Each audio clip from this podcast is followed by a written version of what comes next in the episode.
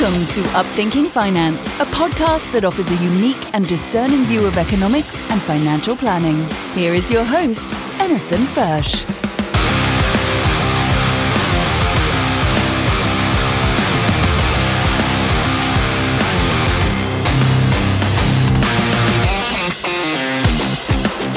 Welcome back to another edition of Upthinking Finance. I'm Emerson Fersch. Welcome back to Upthinking Finance and welcome to part two of my interview with Reverend Dale Allen Hoffman.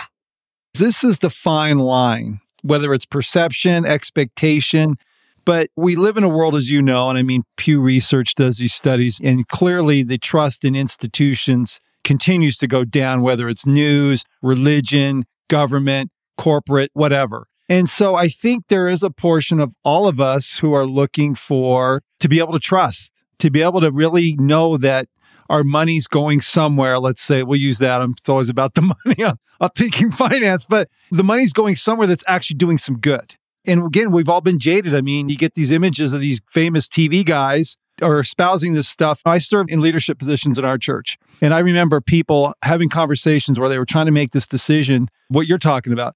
They want to pay their tithing. They want to be worthy in the eyes of God. Yet they're having to make real life sacrifices of whether it's paying rent, these things. I mean, these are decisions, food. And I have to say, I don't see Christ in any of that. I don't see that Jesus would put people in a position to make those kind of choices. And so I get what you're dealing with because, on one hand, there's a responsibility. I mean, you've obviously been called. I mean, seven years old. I can tell you one thing I wasn't reading Bibles or studying scripture. I mean, I didn't start doing that till I was probably in my you know, late 20s, early 30s, I guess. But so you're called. And yet we live on this world, like you said, where we've got needs, we've got responsibilities with family. It just seems like it's a real difficult line to walk on without somebody thinking you're not being true. And so that's, I guess, the point is how do you know you're aligned with yourself? I guess, is that a good way to put it? Yeah, it's a moment, it's a now experience. And every now feels a little different.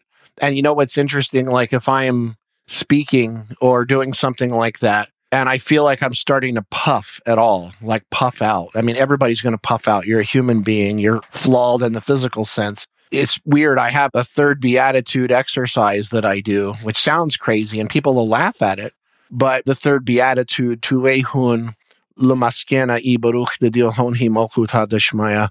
How did I do that? I just went from the first Tuvehun Lamakike Dichanun Nertun La Aria. Blessed are the meek, for they shall inherit the earth. Well, that word doesn't mean meek as in shrink back as much as it means humility, which is an opening. Humility comes from that Latin root humus. It's that layer of earth that's dark and rich, and air and water can flow very well through it. Now, intriguingly, what I do, and I know this sounds weird, maybe, but I I'm very earthy in that sense. I actually imagine, bring into my mind's eye the smell of dirt. I know this sounds wild. The smell of earth to kind of remind me you've got your castles in the air. Was it Thoreau? Now put foundations under them.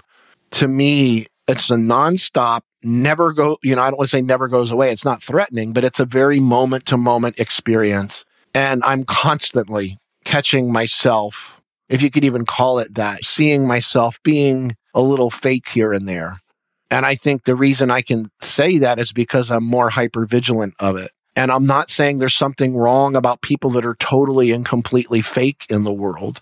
I'm just saying for me, I'm entertained by them for me, it's just an interesting thing where, oh, like it can be exhausting. I'll be honest. I seek to make the person I was yesterday look like an idiot, not necessarily literally, but so that I never nail my furniture to the floor if it's a belief. I never say this is exactly what happened because the fact is we don't know who wrote these. We don't know where they come from. Nobody was standing behind Jesus with a dictaphone. People don't like talking about that. But to me, it's like that is about, I'm constantly aware of the rise and fall of my breath and doing what I can. There's a lot of times that I'll actually write a post like for social media and I'm like, this is a little too much this or something. And then I'll just let it sit there without publishing it and delete it. Or I'll publish it and then delete it. I can't do anything about what people think about me. It's not that. I just feel revolted by putting something that doesn't feel authentic to me. And it's funny, like I'm in that place now where it took me decades.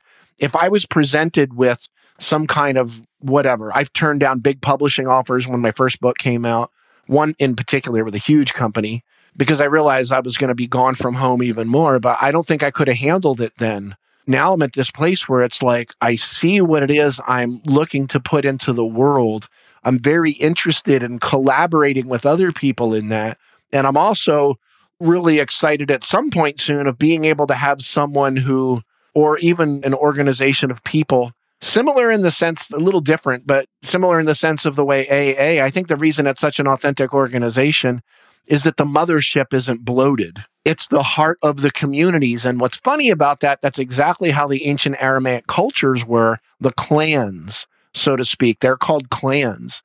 And the funny thing about the clan or the tribe is that they were a microcosm that was fertile and rich unto itself connected with other microcosms, and the macrocosm wasn't this homogenized blah. It was all of these, the way you put it, talk about America as a melting pot. I'm like, no, no, we don't want a melting pot. Feed America, kill the Indian. No, no, no, no, no, no, no, all that kind of junk. We don't want a melting pot. We want a salad. We want to have those, the maintenance of those distinct flavors and textures in there. And that's what's going to contribute to the whole. But right now, we're at a place where certainly it doesn't look like a salad. Honestly, a lot of it looks like something was dumped out of a garbage bag that fell off the back of a truck right now. And even in those experiences, for me, it takes a lot more energy, but I do what I can to be in that space, to be present in the moment. Sufficient unto now, the present moment are the unripe or overripe experiences, thoughts, because the next moment is going to take care of itself. So the real challenge is just being awake now and looking like, even as I'm visioning, like a person or organization that can take the work that I'm doing, that I'm stuck in so much sort of administrative stuff. I'd love to be able to just focus on my work so that people that I know that I can look in the eye that can take that out. The ideas are there. I've got fully formed stuff that I've been working on for quite a while and be able to just chill and actually spend more time with my family and things like that. But the thing is, the work is so important that I do whatever I have to do to get it out there as long as it stays authentic. Let me just share with you, and I'm happy to announce this is going to be the first two part episode of this podcast. So, which is good because 30 episode 32 and 33 and i know 33 is a cool number. So to your point i will say and i've shared this on this podcast with other interviews before is that there's an element of people who are searching that are seeing and it's probably been going on for longer because i was kind of a product of the matrix if you want to call it that for a long time. And but people who are, who are realizing that what they're seeing doesn't resonate with what they feel there's a disconnect. And I've seen how as you're talking, this community has formed itself in my work. And there's comfort. I mean, it's almost like I have a business partner who she's on board too. In fact, she's even got into the business. She's put it in front. And what it's done is it has helped keep us focused on a higher purpose. It's like Darcy, you know her, and she was raised with do what's right, not what's expected. I mean, that's been her life's mantra, and I've embraced that. And so there is a way to have this success, but not let it consume you, not let it define you. We sort of boil things down, like I was talking earlier, and harden into something that becomes a barrier for the sort of transmission of consciousness or whatever. But that categorization is what helps keep things kind of manageable and moving forward. I'm not walking around, I'll be honest, always 100% completely conscious of the divine. I'll get lost in stuff and there's things that have to be done. And when it gets to the end of the month and it's like, oh, got to pay for the house, got to pay for this, got to pay for that, I'm doing what I can. But it's funny, I, I saw over years that I was actually stopping abundance and I was stopping prosperity because I think instinctively on some level, I think piece of it, most people won't admit this, a piece of it was I thought I would screw it up. But the real part that a lot of people don't like talking about, I didn't know if I was worthy of it. And that laces itself, whatever your beliefs are, it's going to lace in whatever product you have, whatever. It's funny, it took me a while to get to the place now where it's like I realize in order to put something out on a bigger level, it's going to have to get sort of summed up on some level. One of the things I've always had a vision for was like a website where people can come from anywhere and pay nothing and click I was whatever I'm a Southern Baptist I'm Catholic I'm Episcopalian I'm Methodist and throw a Bible verse and get an idea back in a language they would understand of what that really meant in the Aramaic or the Greek without having to say chakra or without having to say all these other things that people insert in, including myself. I mean, it's just interesting trying to stay authentic, or you can't try actually. Either you're doing it or you're not. But it creeps in. The other stuff creeps in. There's nothing wrong with massive organizations. They're just, I feel a lot of it has to be that there needs to come more of a focus back to the microcosm within the macrocosm. But that is so much more, honestly, complex, especially in a huge organization that's already there. You're talking about someone who has whatever under their fingertips on some sense of control and saying actually nine tenths of that now is going to kind of be more within the control of all these like ants over here. I don't know. I don't see it happening very easily. But for me, I don't really obsess over that too much of what everybody else is doing for my piece. It's funny. I want to be able to employ my kids. So, like when things are shipped or all that, they're taken care of and taken care of well. And they don't have to sort of serve some kind of beast in a sense. But it's just an interesting moment that you contact me because I'm in like literally in this place where I had become conscious enough to realize that I basically was shooting myself in the feet for a very long time because of self worth issues, or I thought maybe it would get too far out of control. Or, I mean, I get death threats. People send me death threats. I do stuff based talking about Mary Magdalene. And I got uh, like one of the examples of the comments the other day was stop trying to make a whore into a holy woman. And they're almost all men, of course. And that's funny because when the comments come in like that, the only thing I can really feel or say is, look, and I don't reply to them. Social media, oh, I'm going to transform the world in a social media comment. No, I don't even really pay that much attention, but it's hard not to. And it's hard not to take personally. But intriguingly, I do have the awareness that if someone's able to feel or even think those kinds of comments, putting down and dumping on another person's work, especially one that's so deeply passionate and heartfelt, then whatever they do believe is obviously BS anyway, belief systems. So I don't care really what they think. So to me, it's like they're giving me a gift of saying, I'm a complete idiot. I'm a complete moron. I have no knowledge of what you're talking about, but I'm totally imbalanced in my life. But here's a comment and I'm going to crap on your page for you. So it's like, thank you. Thank you for showing me that yeah, it's a complex world. And the way I keep it from being too complex is just paying attention of the present moment. One of my all time favorite heroes is Robert Kennedy. But he talked about moral courage is a rare commodity than bravery and battle or intelligence.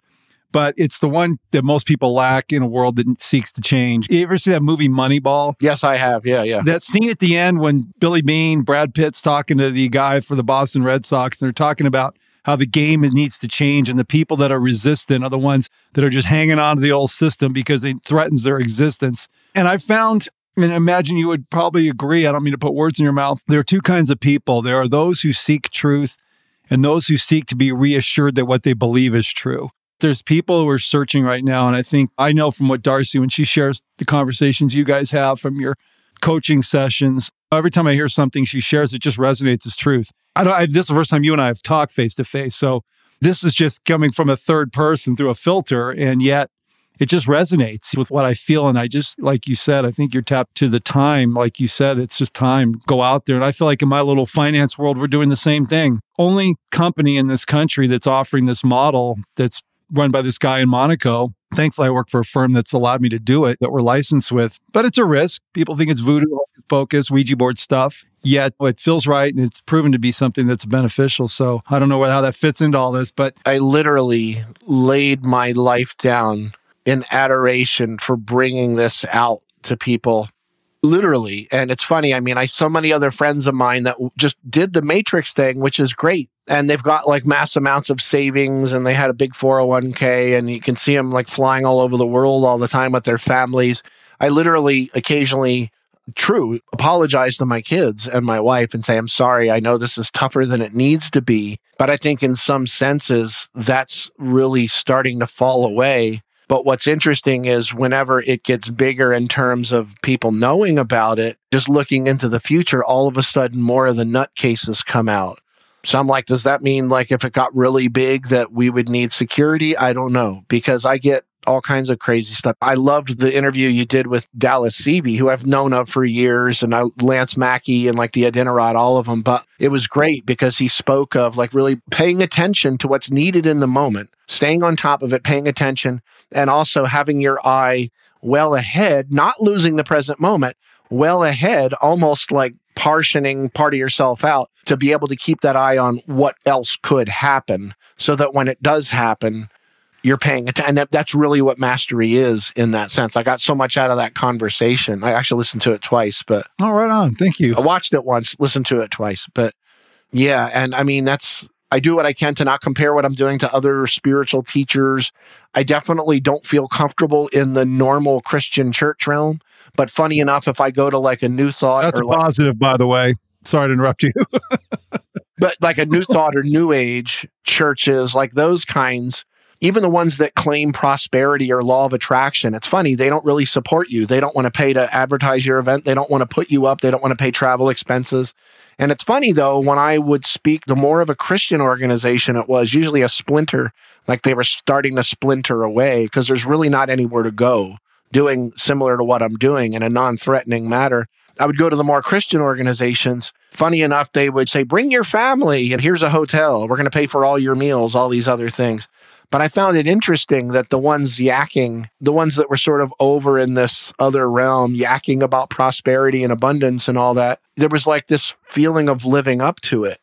And the one thing I do have to recognize that maybe it's because it's bigger, I don't know, but like when I worked for a lot or you know spoke or whatever, presented for more of like a splinter Christian organizations, I feel like there was something like they valued it more like I can tell people, look, you can blast the Southern Baptist Church all you want, but if you go into that church and you become essentially a member and you need furniture, they'll find it. You need a job, they'll find it. You need a house, they'll find it. Whatever that may be. And you're okay, you're in it. I get it until you leave and then it gets a little bit different, but there's something to be said for that. That's not happening in a lot of other organizations. For me, though, my focus is, and I can, without running this on too long, just add this one piece here. The word peace, funny, I didn't even think of that. The word peace in Aramaic is shlama, shalom in the Hebrew, of course. It shows up in lots of different places.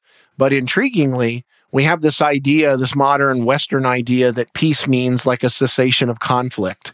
Like there's peace in the Middle East if there's not bullets launching, but that's not what it means, intriguingly. Shlema in Aramaic means to embrace the fullness of potential. Colloquially, literally, it means that all of the voices of the community are invited and encouraged to speak at the council fire and are all heard fully.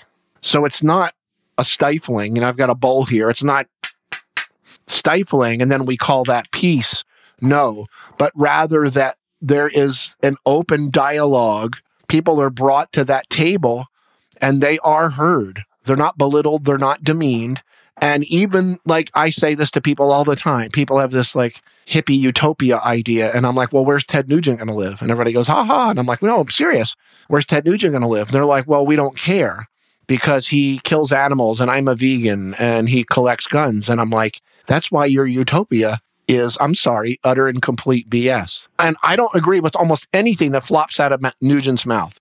That being said, I will be the first and the last person standing beside him. I don't even want to use defending, but standing up for his right to say whatever the F he wants to. And I don't have to agree with any of it. I can still coexist in that world with him. And people got their, excuse me, they got their panties in such a wad now. So many people are all bound up and offended by this and offended by that. And they're offended by people before they even say anything. All this garbage going on. And I'm like, all that boils down to not paying attention right now to the present moment. And if we could just do that, pay attention, you'll see, oh, I was thinking that jerky comment before I said it, before they even walked in the room. So maybe, in the words of Dr. Michael Rice, if something happens to you 87 different times with 42 different people, who's the only person that was there every time? So I'm willing to do that self investigation. And I've been doing it for years, watching friends make millions. And I think that's awesome. I'm so happy for them. I got to be honest, I'm at a point now where it's like the all of the details behind I'm exhausted. I'm burned out. I would love to be able to just focus on what I'm doing and watch that sort of trumpet out into the world so that I can create more books. I studied filmmaking so that I can actually create films that educate and entertain. So, anyway. Well, this has been great. I got to end this on one more, if you don't mind diving into another scripture a little bit. I got to share this. This popped into my head and I'd forgotten about this. One of the wisest little comments on money, wealth, whatever came from a guy in AA meeting. And, and there's a faction of people that equate, I mean, it's in every organization, I imagine spiritually, where people just don't want to keep going and they're comfortable going to their four. And there's nothing wrong with it. Just don't expect everybody else to, right? Go to their four meetings a week and their life starts changing and they start getting stuff. It was a bit of a put down. Well, you know, your priorities aren't messed up. And I remember this guy, I won't break his anonymity, but Nelson C. And I don't even know, I've talked, this is 20 years, 30 years ago, but he, made, he says, money isn't everything, but it's something. That just resonated with me. Yeah, that just fits. That's exactly right. Les Brown says money may be the root of all evil, but everybody wants to find out for themselves. So there you go. Les is my icon. Les Brown is like, he was the first one that I went, that, that. I want to speak like him. He gets on stage and he's just a freaking rock star. He's just amazing. He was my original inspiration to actually speak publicly, which is basically measured insanity because it's like fear number one for humans. But it's public. Yeah, but speaking. once you get up there and you get a line, sometimes, well, anyway, I guess it's an addiction. depends on It's the awesome. audience. I love it. There's nothing like it. So Let's end with this because this is another one that's very big in the LDS church. And my partner Amy actually brought this up this morning. Bring ye all the tithes into the storehouse, that there may be meat in mine house, and prove me now herewith, saith the Lord of hosts, if I will not open you the windows of heaven and pour you out a blessing, that there shall not be room enough to receive it. So the tithing scripture, Malachi 3.10 to, what is that really telling us? Well, I will say tithe means tenth. It's literally a word, tenth. This can turn into something just like the word of God, just like all of these different things that we boil them down and they harden into something we're having a relationship with instead of allowing it to stay alive in our hearts, heart, that place where thought and feeling come together. And for me, it's an interesting thing because I've been a member of different churches over the years where the tithing thing is held up in almost like a, an empowerment sense. And like, look, 10% is an interesting number because it's just enough to make people feel a little bit uncomfortable. Just enough to kind of go, oh, nine, what about nine? 9.9, 9.9999999. But 10, that's a little too much. I know people that tithe 20%. I'll say one of my mentors was Wayne Dyer. He was like a second father to me for about 15 years when I, in my late teens into my early 30s. And I watched the checks come into his office and 10% immediately went back out as soon as it came in. But it was funny to me because I'm thinking, well, and I wasn't judging him, but like you're a multimillionaire. What's the big deal there? When I literally, I've been to churches or been to services of all kinds when all I've got in my pocket is change. And it's an interesting thing. For me, it's less about what you're giving, it's less about how much it's supposed to be, it's even less about giving, but rather how you feel in that process is what it should be about. And I've had times when I felt utterly embarrassed to turn my wallet over and dump it into plate. I've had friends that I've seen put a 20 in and take a 10 out. I'm taking change. It's like, oh, I've never seen that in a church before. But intriguingly, I had other times that my heart was open and I did dump my change in there. And it's an interesting thing. I mean, I don't really have a lot to say in terms of pro or con. It's not that much different. If I'm not mistaken, I think that's coming from the Hebrew actually from Malachi, but I think people need to find the place for themselves that works, but never do it out of guilt, never do it out of fear because, and here's the key, you are lacing every single thing you touch, not only your tithes, but if you create products, if you're cutting other people down in industry, every single solitary thing that your overarching company corporation touches is laced with that filth, for lack of a better word. And it's so much more important to be aware as you're doing and why, not necessarily why in terms of a thought, but I want to again bring it back to feeling that you may not be able to enunciate a thought about it. Like if somebody says to me, How much do you love your kids? or How do you love your kids? I'd be like, What a stupid question. Why would I even boil that into a thought? It's that same kind of thing. But I think different people are going to approach that, the good or the bad of it. I had periods of my life where I was absolutely 10% of everything. And that means I was even noticing if I found a penny in the parking lot. And then it's like, there's that. Okay, there's a penny. Well, sometimes you feel embarrassed about picking up a penny. All right, if it's a dime, dime maybe. But then it's a quarter, a quarter. I can pick up a quarter and not be embarrassed, but I'm not going to pick up a penny. But what I was actually doing, I was actually doing the tithing and I literally walked around with a notebook that was writing all of it down, every single thing. Now, do I feel that's right? I got to be honest. I felt it to be just a little bit pathetic, actually, because it's making an intellectual relationship out of something that should be coming from love and feeling. And to me, people need to find that spot for themselves. And maybe they can go through large swaths of their life tithing. Maybe at other times they don't feel, but never let the lack of money stop the service. That's the thing I tell people all the time. I obviously didn't get in this to get rich. And people say, if you won the lottery, what would you do with your life? I was like, well, I mean, we'd travel more as a family. I wouldn't have to worry about the bills. Bills wouldn't be as much of an issue, but I'd still be doing the same thing. I would just fund all this. I'd be writing more books. I'd be putting more support materials out, Aramaic healing store or something like that. I've got all kinds of amazing things I'd like to bring to the world that through my One Breath of Life Foundation, which is all about reminding people it's all about this breath now. And it's also the realization that I'm breathing the same air you're breathing. There's really only one breath if you look at it deeply enough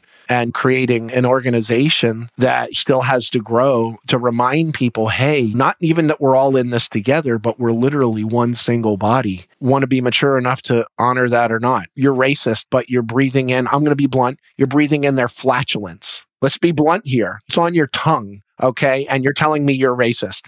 And all DNA traces back to dark skin Central African cradle of life.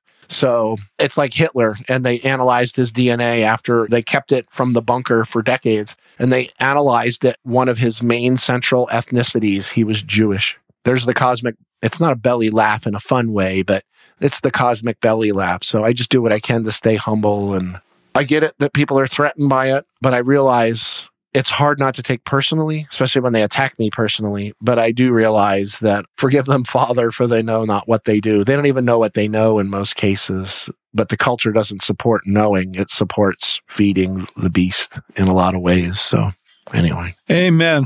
Listen, Reverend, I just appreciate the time. I've really enjoyed this conversation and I'm grateful that you were willing to be a guest here on Upthinking Finance. And I'll just look forward to staying connected to you and doing what we can to help with the work because I think it matters. And my friend Alex Craner I brought up earlier, we talk a lot about the whys behind what we're doing. He speaks out geopolitically. He's got a lot of views that don't resonate, but they resonate with certain with people that are seeking. And I think that's you fall into that same category as just somebody who's called at a time when there is a lot of confusion, a lot of people who just are searching with an open heart. And I think that's where the blessings, as we always say, the financial stuff, it takes care of itself because the mission is so important. I believe that. So Thank I just you. appreciate the chance to talk with you, Dale. And thanks for being a guest on Upthinking Finance today. Absolutely. Honored. Emerson Fersch is a registered representative with and securities offered through LPL Financial, member FINRA, SIPC. Advisor services offered through LPL Financial, a registered investment advisor and separate entity from Capital Investment Advisers. The opinions voiced in this podcast are for general information only and are not intended to provide specific advice or recommendations for any individual. To determine which strategies or investments may be suitable for you, consult the appropriate qualified professional prior to making a decision. The guest speakers and the companies they represent are not affiliated with or endorsed by LPL Financial or Capital Investment Advisers. Individual tax and legal matters should be discussed with your tax or legal expert. Economic forecasts set forth may not develop as predicted, and there can be no guarantee that strategies promoted will be successful. All performance referenced is historical and is no guarantee of future results. All indices are unmanaged and may not be invested into directly. There is no assurance that the techniques and strategies discussed are suitable for all investors or will yield positive outcomes. The purchase of certain securities may be required to affect some of the strategies. Investing involves risks, including possible loss of principal.